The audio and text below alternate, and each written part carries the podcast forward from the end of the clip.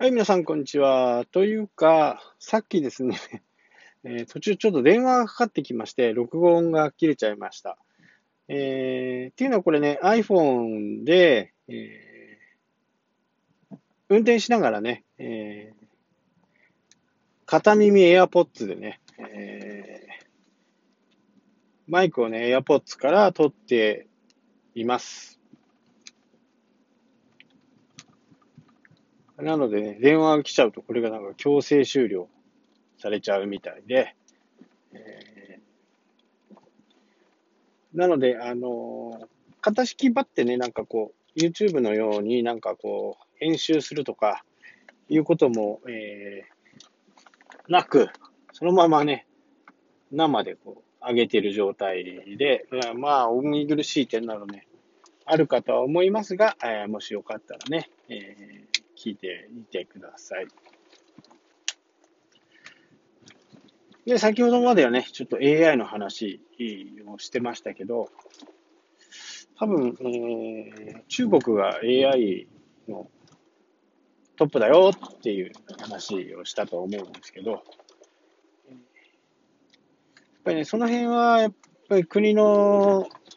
ね、対策として、補助金の付き方とかね、そういったものは日本まだまだ弱くて、えー、多分100億円はいかないんじゃないかな。なので、えー、先進国のね、えー、中でも AI 技術に関しては、後ろの方から数えた方が早いかなというような感じですけど、まあ、日本人のね、得意なのは、えー、そのベースを開発してもらって、そこから、えー、独自に変えていくっていうところがね、えー、まあ、草野さんっていうね、i モードを開発した人しかりですけど、まあ、お財布携帯もね、しかりですけど、えー、そういったこう、アイデアでね、えー、商品を作ることが得意なんで、まあ、一番初めに作った方がやっぱり儲かる率はね、あの、多いとは思うんですけど、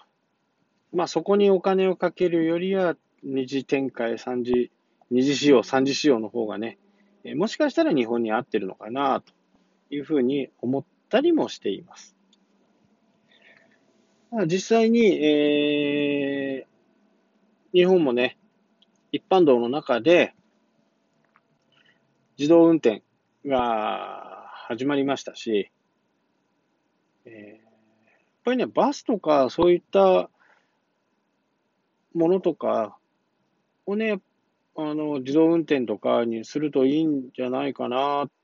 て思ってます。で、これね、私ちょっと札幌でもちょいちょい話すんですけど、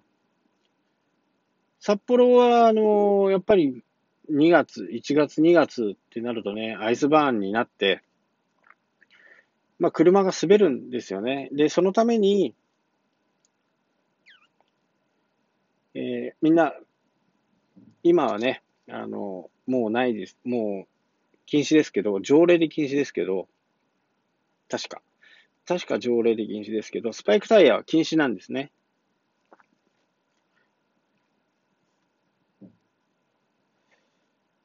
で、えー、スパイクタイヤから今度スタッドレスタイヤになったと。で、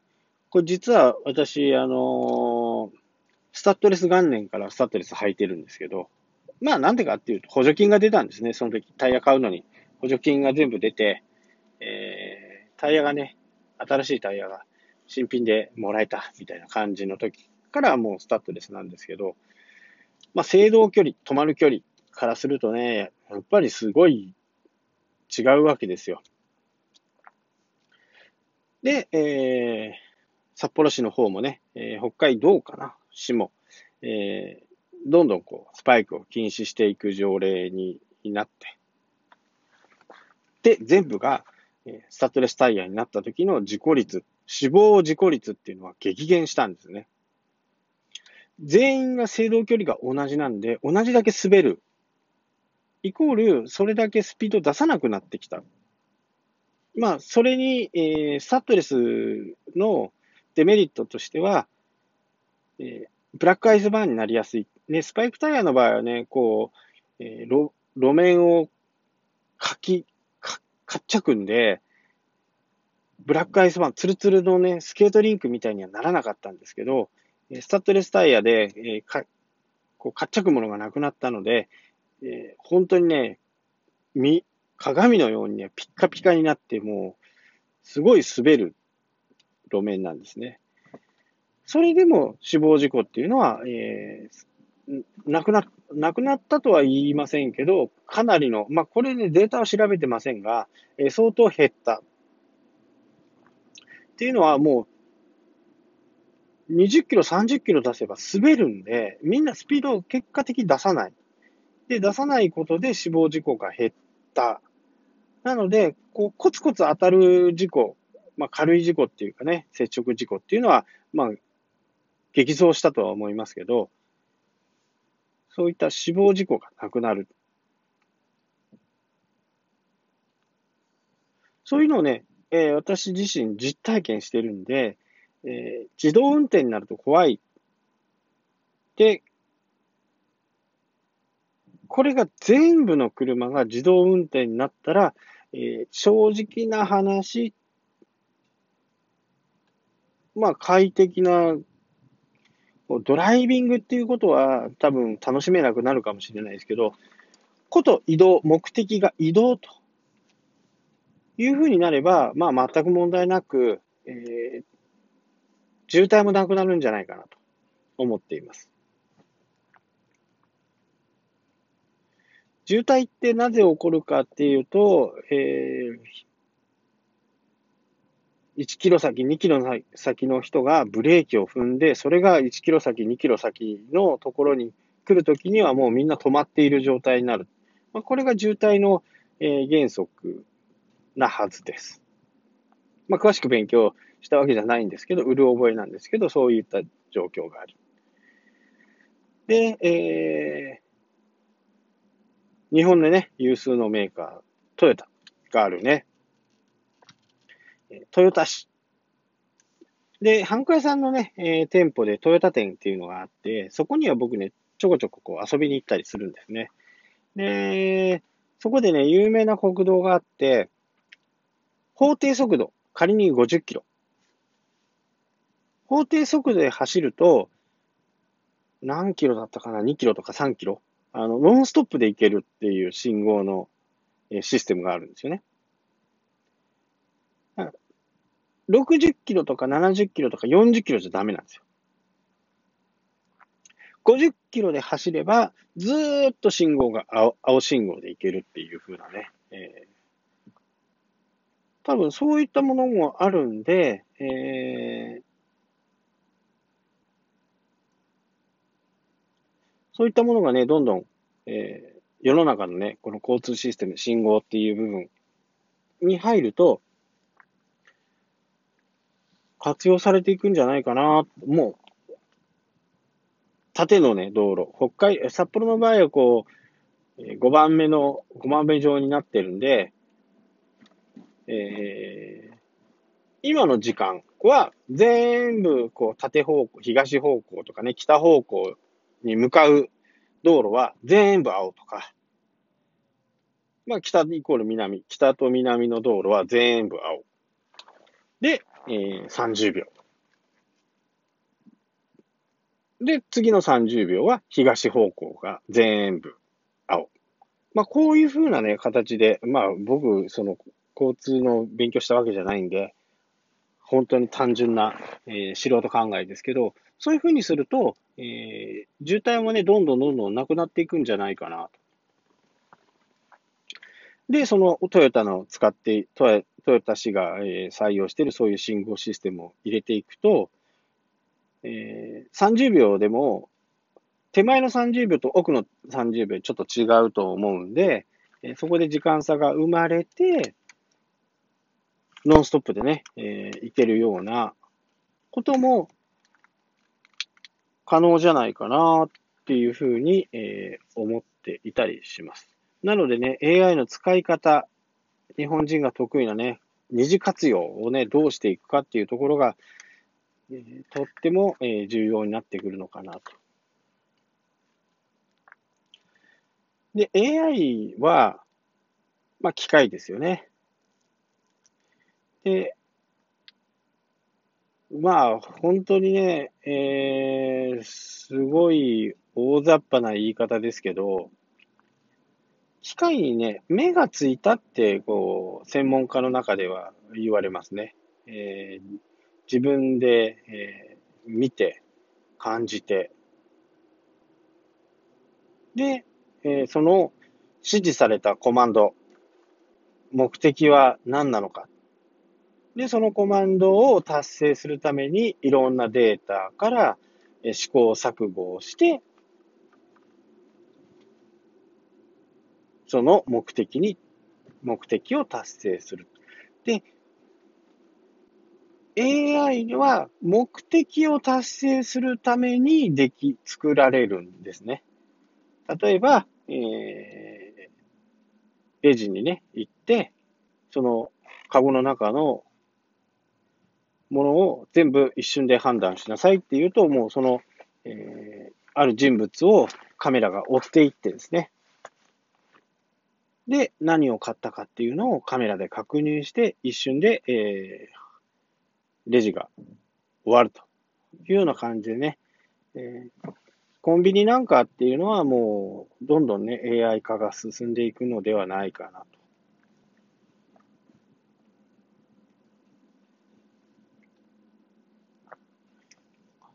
まあ、僕からするとね、とっても楽しみな近未来がね、え、待っているのかなと思います。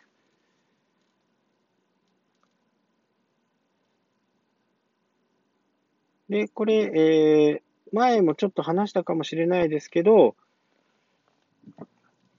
iPhone とかね、そういったものであっても、Apple Watch か。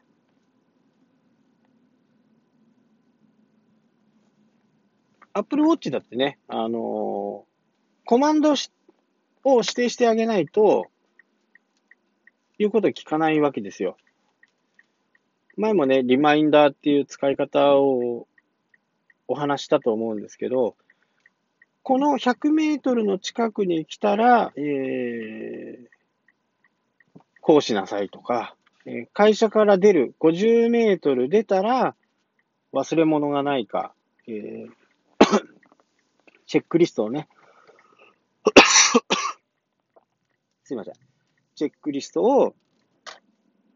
通知しなさいとか。ななので、これもコマンドなんですね。目的なんですね。目的を人間がどう指示するか。なので、えー、例えば僕と A さんがいて、アップルウォッチを2人とも持っていて、A さんはね、そういったリマインダーとか、こう、アップルウォッチを使いこなしてる。で、僕はただ単にこう時計とかね、え、心拍数測れりゃいいかなっていう。まあ、この違いなんですよね。やっぱ AI をうまく活用するには、コマンドをいっぱい指示してあげる。はじめはちょっとめんどくさいですよね。えー、地図、えー、iPhone でね、ここからここの位置、事務所の位置から50メートル行くと、えー、どんなリマインダーを出し出すのかなとか、メモを出しなさいとか、で通知をさしなさいとか、ファイターズの予約は終わったのかとか、そういうリマインダーがこう、出てくるわけですね、僕の、僕の場合ね。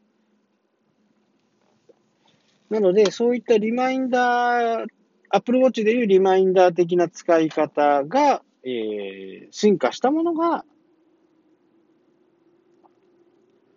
AI なんですね。なので、えー、うん、ちょっと難しい言い方すると、いろんなフィルターがいっぱいかかっていて、その中で一番いいもの、結果がいいものを、AI が答えを出してくれるっていう風な形で、えー、ラーニングしていくわけですね。学習していくわけです。機械自身が、Apple Watch えー、Apple で言うと、Siri が。なので、えー、なるべくね、Siri にこう、いっぱい話しかけてください。そうすると、えー、もしかするとね、え、いつも見ているドラマをね、えリマインダーに、登録していたら、その、何もしてないのに勝手に Apple Watch が、えー、月曜9時ですよとかいうふうに、え言ってくれる、まあそんなふうなね、えー、形にもなっていくんではないかなと。まあある意味、こう、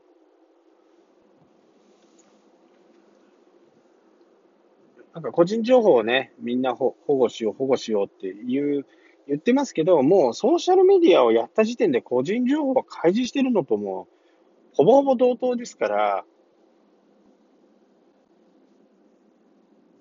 で、掲示板に書き込んだり、えー、サイトに、サイトのね、えー、申し込みフォームわかんねえだろうなと思って申し込むフォームから、なんかね、えー、文句を言ったと、言ったとしても、まあ大体誰か判別できます。おおむねその地域は、ほぼほぼわかります。なのでね、えー、そういったことは、やっぱりやめ、やめた方がいいかなと。まあ自分はね、わかんねえだろうと思ってやってますけど、えー、実際は、えー、わかりますからね。まあそういう、なんかね、2チャンネルみたいなところに、えー、書き込んで、騒いでね、必死にこう自作自演でいろんなことを、えー、やってますけど、まあ、第三者から見ると、どうしたってこれ、同じ人でしょっていう風な形になってるんで、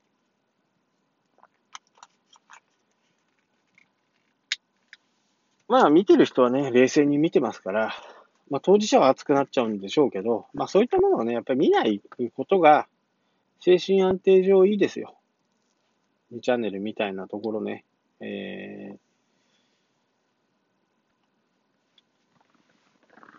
そういったものを、えー、やっぱり何何かしら、こう、えー、ネガティブなね、ことを言っていると、やっぱり、その人のね、本心が出るような、えー、気もしますし、で、ソーシャルメディアでね、あのー、そういったことを書くと、もう印象がやっぱりこう、悪い。どんなにいい人でも、ソーシャルメディアでね、そういったものを書いていけば、その人の印象は、やっぱり初めて会うんでも、まあ、皆さん今そうだと思うんですけど、えー、この人ブログやってんだろうかなとか、ソーシャルメディアやってんだろうかなっていうのを、初対面の場合大体見ますからね。まあ僕は仕事からそういうところについてるから余計かもしれないですけど、あ、ちょっと気をつけようとか、ああんまり近寄りたくないなとか、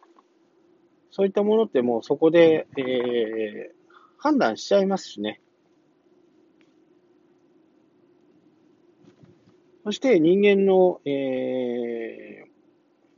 これね、生理的現象として、やっぱり夜はね、ネガティブになりやすいとか、えー、攻撃的になりやすいとか、落ち込みやすいとか、いうふうな形になるんで、えー、夜はね、書き込みは、しない方がいいのかなと思います。後から失敗したっていう書き込みはね、大体夜が多いと思います。まあそういった時は、えー、冷静になった翌日にね、書き込んでおくとか、返事を返すとか、いうふうなものが、えー、僕はいいのかなと思ってますしね。まあ世の中がね、えー、すぐね、えー、返信をするのがね、良しとされてますけど、まあ全部が全部ね、えー、そういうわけではないまあ、しっかり実行してね、え、考えて、えー、ものを書くとか、返信をするとかっていうことは必要だと思うんで、えー、その時はね、えー、瞬間湯沸かし器になってるんで、わっとこう、書きたいことを書いてしまうんですけど、まあ、ここまで書く必要ないかなとか、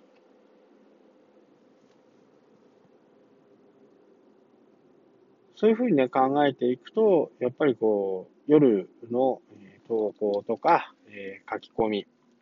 まあ楽しいことだったらいいですけどね、えー、ナイトレイトショーを見てきたとか、レイトショーを見てきたとか、こんな、えー、映画見てきたとか、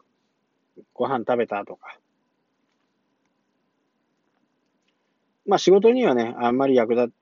役立ちませんけど、え人脈を作るっていう意味では、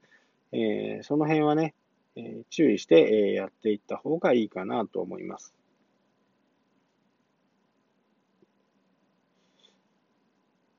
もう僕なんかもそうですけど、大体ブログの記事を書くとか、えー、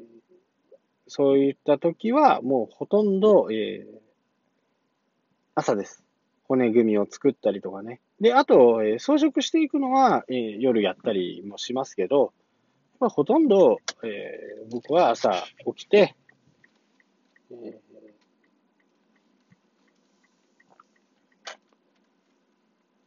そこでね、メールのチェックを一回して、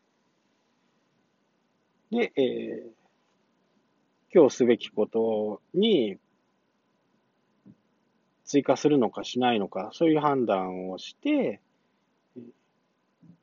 書きかけの記事があれば、その記事のまとめたり、調べ物をしたり、で、調べ物のこれだっていうものが確定した、して、え、検索とかね、え、本を、買いに行ったり、そういったことをするのはもう日中とか夜とかでもできますから、ものを組み立てるときには朝の方がいいかなと。頭はすっきりしてますしね。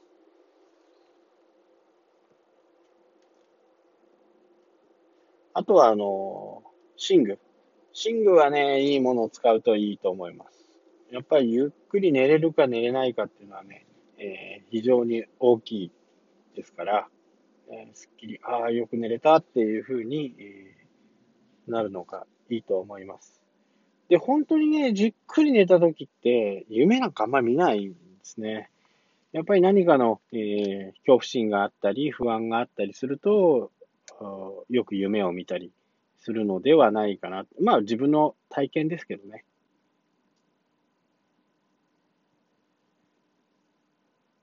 そう。で、こっからはね、ちょっと趣味の話です。